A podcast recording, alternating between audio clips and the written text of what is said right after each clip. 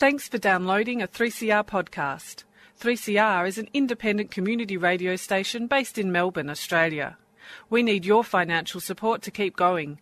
Go to www.3cr.org.au for more information and to donate online.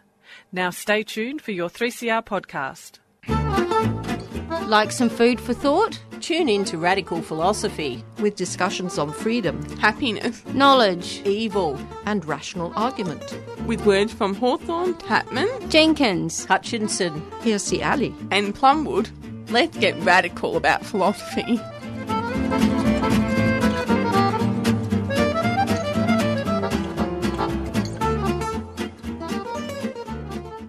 And this is part two of the philosophy of education with Dr. Jennifer Bleazby.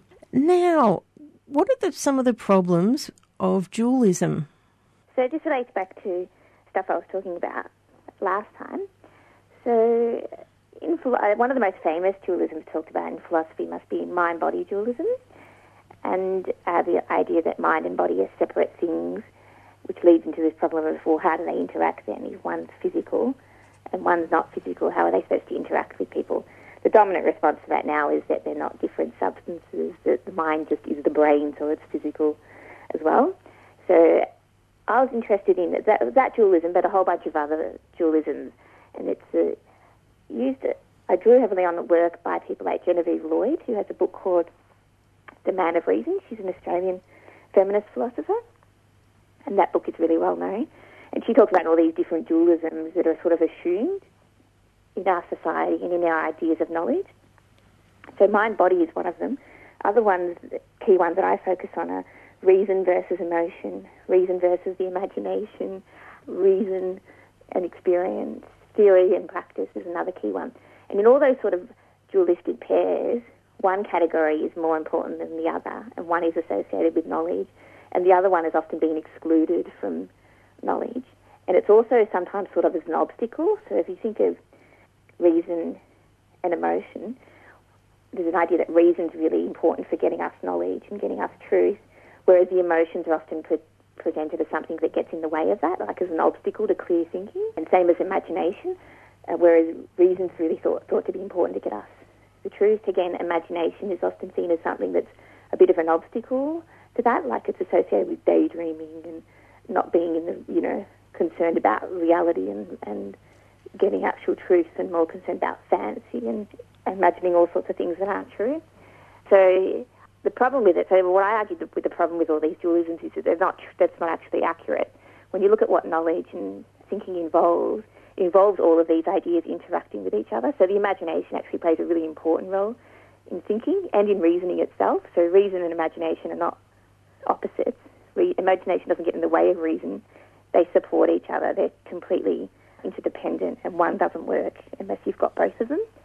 And I use the philosopher John Dewey a lot, and in his his theory of thinking or inquiry, he explains in immense detail why all these dualisms are wrong and how they're all interconnected. Mind, body are interconnected. Theory and practice are interconnected. Um, reason, imagination are all interconnected. And unless you have all of these things functioning well with it, with each other, you can't really gain knowledge or meaning or anything. So Could you explain about Dewey's community of inquiry? Uh, what is your response to absolute relative dualism? Yep, so that's another one of the dualisms. And so Dewey's community of inquiry is his theory about, well, it's really, I mean, it incorporates almost, I guess, every aspect. It's central to his whole philosophy, and he had, he wrote about every, in every area of philosophy, pretty much dealt with every philosophical problem. His community of inquiry, so it's his, it's his epistemology, it's about how you construct or gain knowledge and gain meaning. And he was really influenced by Charles Peirce, another American um, pragmatist ph- philosopher who he was friends with. Peirce initially came up with this idea of, of um, communal inquiry, and it's how they basically believe it's, that's how you acquire truth, and it's how you acquire knowledge. It's also central to Dewey's political theory as well. He thinks it's how societies should operate through communal communal inquiry. So it's basically thinking, basically people thinking together, so collaboratively, collaborative thinking. And it's also a notion of inquiry that relates back to the point I was just making before that it involves imagination, emotion, practical, actual, taking practical action to change your world, not just sitting around thinking like traditional ideas of thinking. It's actu- it's active. It involves the body trying to transform the world. So it's a really robust notion of inquiry. And they prefer collaboration, like people thinking together rather than some individual just sitting around coming up with ideas by themselves. And so the reason it overcomes, so their, so I argued that their notion of thinking and knowledge overcomes the dualism of relativism and absolutism. So this is the idea that knowledge is either just getting absolute truths that are universal, they're true everywhere all the time, or the idea that everyone makes up their own truths, and, or truth is culturally relative. There's no universal truth. What's true in one culture isn't for another, or even subjectivism. What's true for one person is is not true for somebody else. And so I was both of those notions of um, truth and knowledge are kind of dodgy and really problematic, and that what people like the pragmatists like Dewey and Peirce and uh, Jane Addams and all those classical pragmatists from around that time, the notion of truth that they put out, which is a pragmatic theory of truth, falls somewhere in between those two, or it, it just doesn't fall into either camp. Um, even though a lot of people interpret pragmatism as just subjectivism, it's not at all. And that, the, the reason for that was one of the pragmatists, William James, tried to give a version of pragmatism that was really subjective. So he said pretty much truth is whatever, if something works for you or you find it useful, then it's true. And he was particularly talking about belief in God.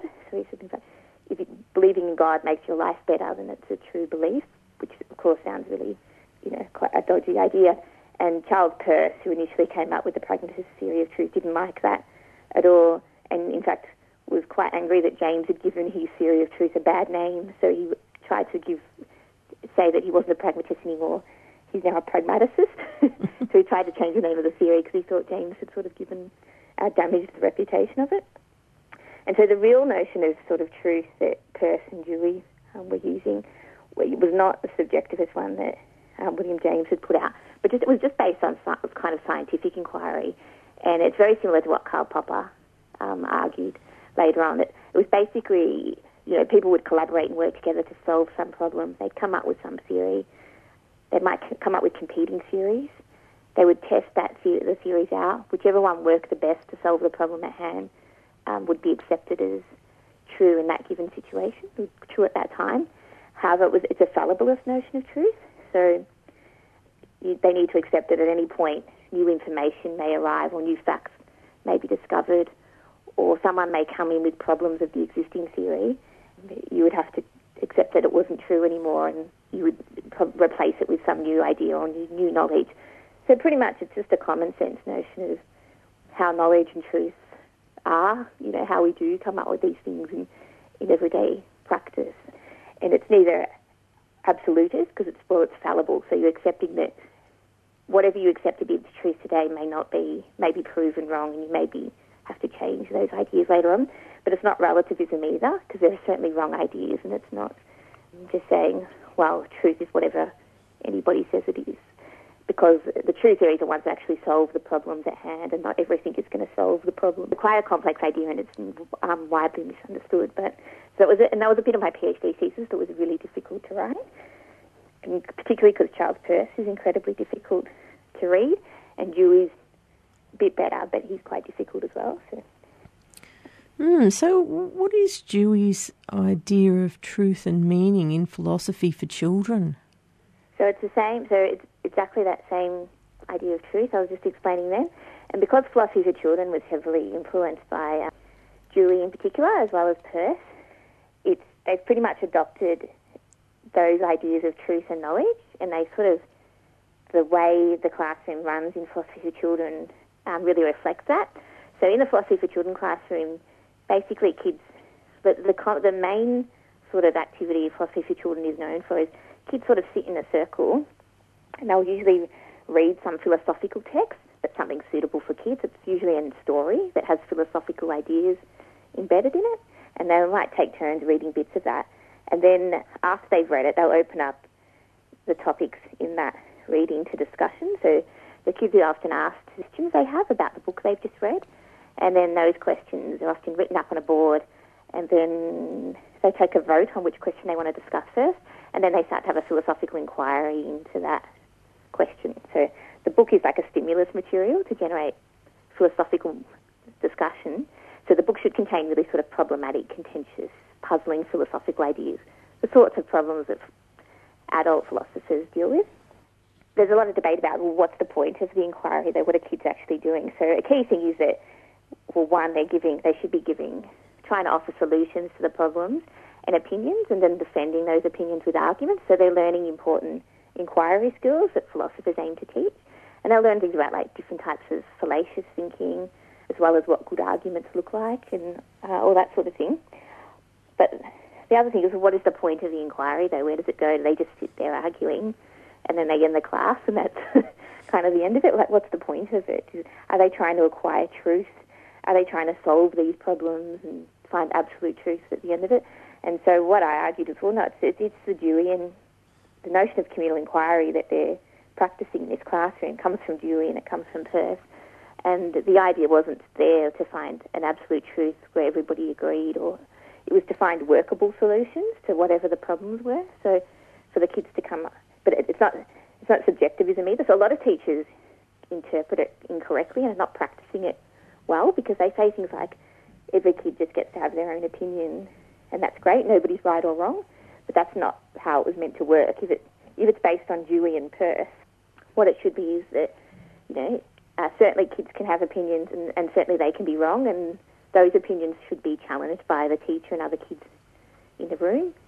And so not we're not accepting that anything any kid says in the classroom is correct because it's their opinion, which would be complete relativism.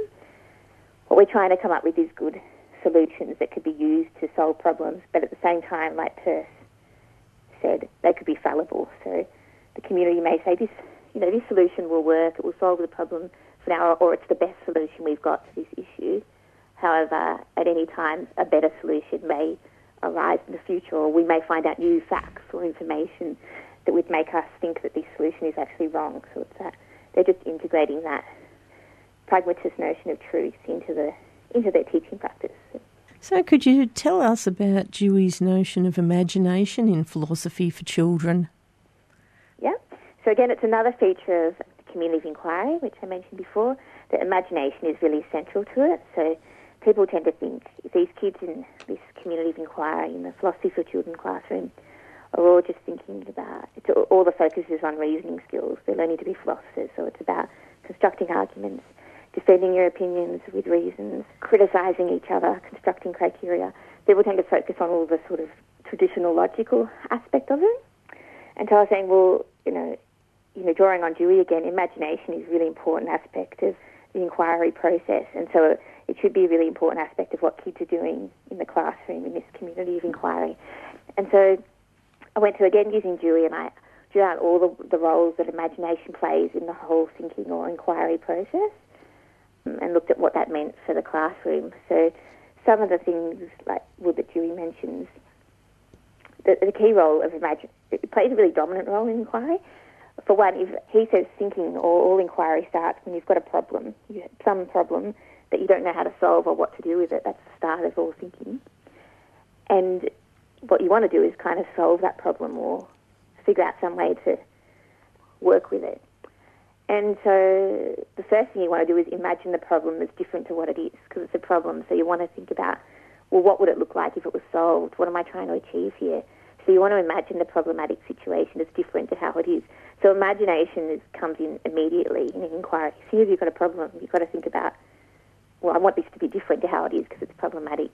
So the first thing kids need to do, or anybody engaged in an inquiry or problem-solving process, is imagine things different. Imagine things being not problematic anymore. And that actually sets the goal or sets an aim for your inquiry. So then what you're trying to do is come up with solutions or ideas that will help you realise this imagined possibility. So that's one key way in which the imagination functions in, in inquiry. Then there's a whole bunch of other roles it plays too, especially in like because inquiry is meant to be collaborative. They say, you know, well, if you're supposed to collaborate with others, you need to be able to understand others' points of view.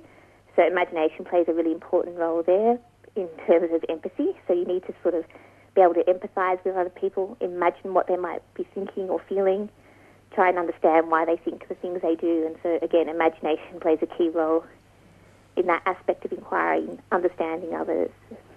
And you're listening to Radical Philosophy on 3CR Community Radio, 855 on your AM dial. And I'm speaking to Dr. Jennifer Bleazby about the philosophy of education. What is your view on reason, emotional view, dualism?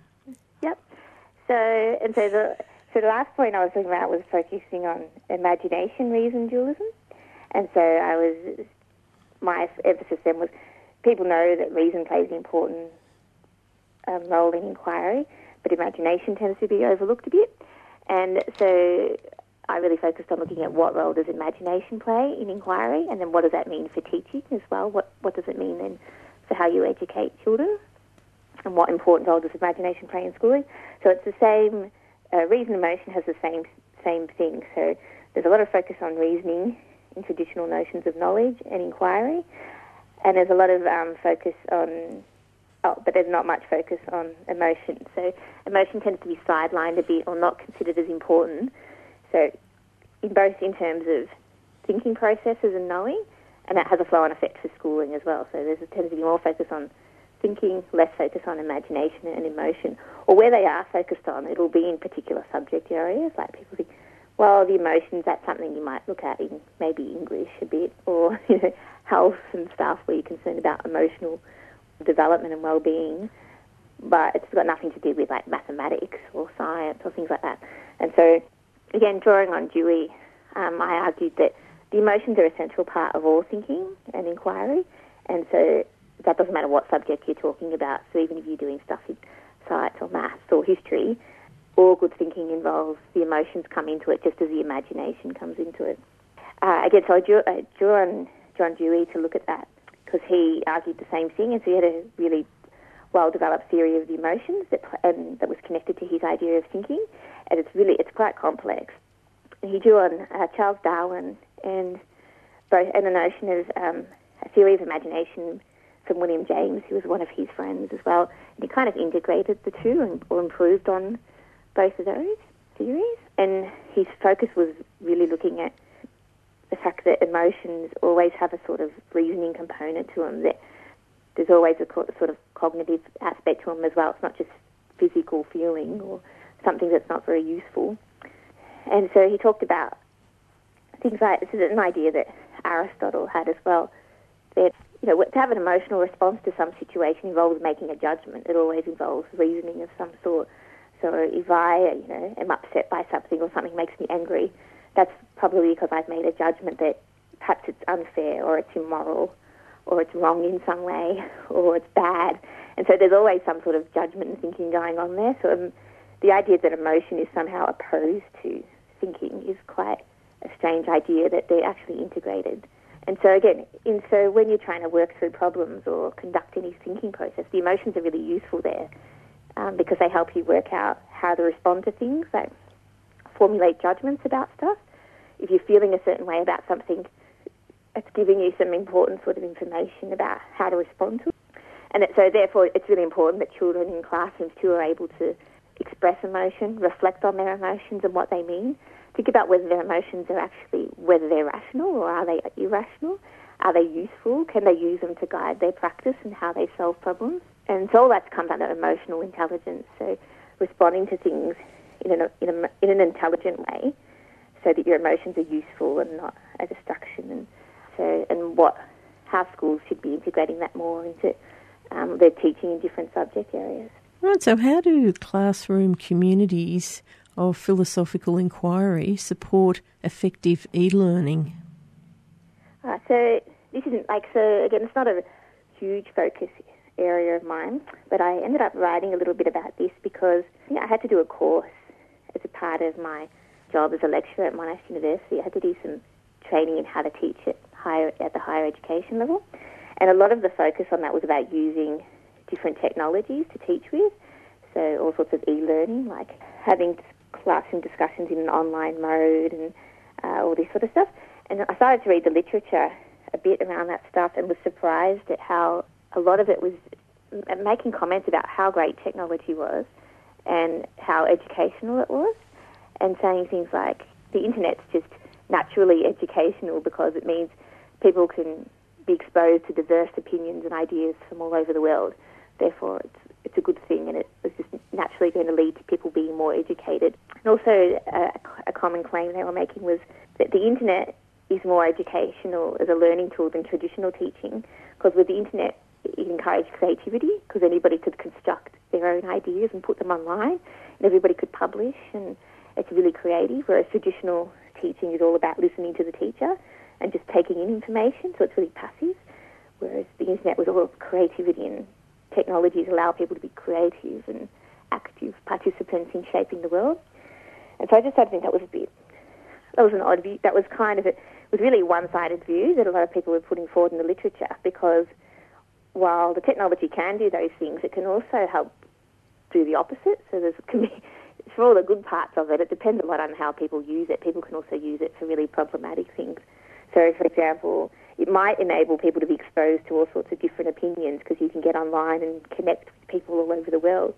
However, the internet also allows you to just get online, seek out people very much like you, wherever they are in the world, and just limit your communication to those people. So uh, I might be like a neo-Nazi, and I don't know many neo-Nazis in my neighbourhood who can reinforce my views, but now I can get online, I can find these people all over the world, create a little community, and basically just have people feed my own values and views back to me. So it might reinforce my views rather than expose me to diverse opinions because I can be more selective about how I, who I interact with. And so, and the same as the other sort of problem about, oh, well, the internet enables you to be more creative and to construct your own ideas rather than just taking information in. Quite a few philosophers of education have actually criticised that idea because, well, of course, one of the key problems with things like the internet is precisely that, that anybody can go and put anything on there.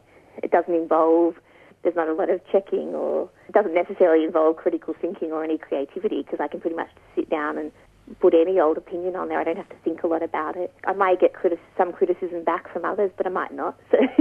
So, uh, and the other problem with it, with it is that the wealth of different opinions and views out there can actually make critical thinking hard because people just don't know you know, they're just overwhelmed with so much different opinion. They can't sort through all the junk and figure out what's good ideas and what isn't. So, so then I started to look at, you know, again, how could philosophy for children respond to this? And philosophy for children, with its community of inquiry approach, could actually help respond to some of those issues. Because, again, I mean, teaching ethics is a key part of it. So they could be looking at stuff like ethical use of the internet and all the problems with it, but also because it fosters things like critical thinking. So it really encourages kids to sort of be, they can apply that to the stuff they're using when they're online. Those critical thinking skills can be really useful there because it helps them sort through information, compare conflicting ideas, evaluate them, think about what's good and what's not. And so if you've got those critical thinking skills, you can apply that to your use of technology. But the technology in itself doesn't mean people are using it in a critical way. You've still got to have the good thinking skills. Um, and also, it's the same thing with the, the focus on community in philosophy for children. It's about, you know, that, that idea of listening to the other people in the classroom, sitting in a circle, listening to others' ideas, responding to them in an appropriate but critical way, asking for opinions and judgments and uh, arguments to defend opinions and that, and sort of defending your own ideas to, to others or at least explaining them changing your mind if people give you good reason to. All those sorts of things are practices that would, if you took those online and use those sorts of practices in your online communication and use of the internet, then it could be really educational and effective. But the point is, you have to get kids have to develop those abilities first, and, and it's not obviously that just using the internet would lead to those being developed. They need to be taught in other ways, and the community of inquiry could sort of help with that. Could you explain about the reconstructing gender in philosophy for children? So, all the things that I've mentioned pretty much uh, were tied into sort of all come back to feminist philosophy, which was one of the things I started when I looked at philosophy for children. I mentioned I could see really strong links between philosophy for children and feminist philosophy.